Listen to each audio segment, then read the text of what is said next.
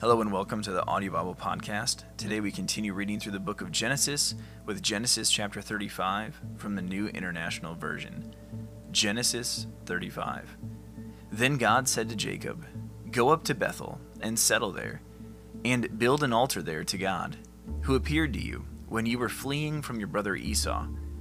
So Jacob said to his household and to all who were with him, Get rid of the foreign gods you have with you and purify yourselves, and change your clothes. Then come, let us go up to Bethel, where I will build an altar to God, who answered me in the day of my distress, and who has been with me wherever I have gone. So they gave Jacob all the foreign gods they had, and the rings in their ears, and Jacob buried them under the oak at Shechem. Then they set out, and the terror of God fell on the towns all around them, so that no one pursued them. Jacob and all the people with him came to Luz, that is, Bethel, in the land of Canaan. There he built an altar, and he called the place El Bethel, because it was there that God revealed himself to him when he was fleeing from his brother. Now Deborah, Rebekah's nurse, died and was buried under the oak outside Bethel, so it was named Allon Bakuth. After Jacob returned from Paddan Aram, God appeared to him again and blessed him. God said to him, Your name is Jacob, but you will no longer be called Jacob. Your name will be Israel. So he named him Israel. And God said to him, I am God Almighty. Be fruitful and increase in number. A nation and a community of nations will come from you, and kings will be among your descendants. The land I gave to Abraham and Isaac, I also give to you and I will give this land to your descendants after you. Then God went up from him at the place where he had talked with him. Jacob set up a stone pillar at the place where God had talked with him, and he poured out a drink offering on it. He also poured oil on it.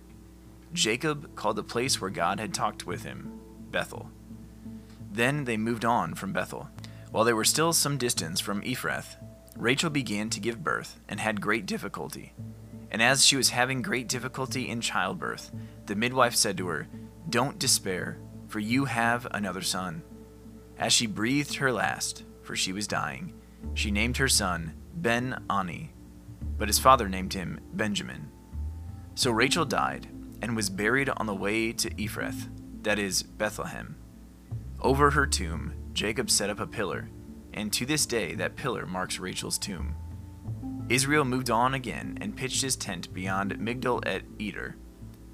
While Israel was living in that region, Reuben went in and slept with his father's concubine Bilhah, and Israel heard of it. Jacob had twelve sons, the sons of Leah, Reuben, the firstborn of Jacob, Simeon, Levi, Judah, Issachar, and Zebulun. The sons of Rachel, Joseph, and Benjamin. The sons of Rachel's servant Bilhah, Dan, and Naphtali. The sons of Leah's servant Zilpah, Gad, and Asher. These were the sons of Jacob, who were born to him in Paddan Aram. Jacob came home to his father Isaac in Mamre, near Kiriath Arba, that is, Hebron, where Abraham and Isaac had stayed. Isaac lived a 180 years. Then he breathed his last and died, and was gathered to his people, old and full of years and his sons Esau and Jacob buried him. Thank you for tuning in to the Audio Bible Podcast today. This has been Genesis chapter 35 from the Word of God.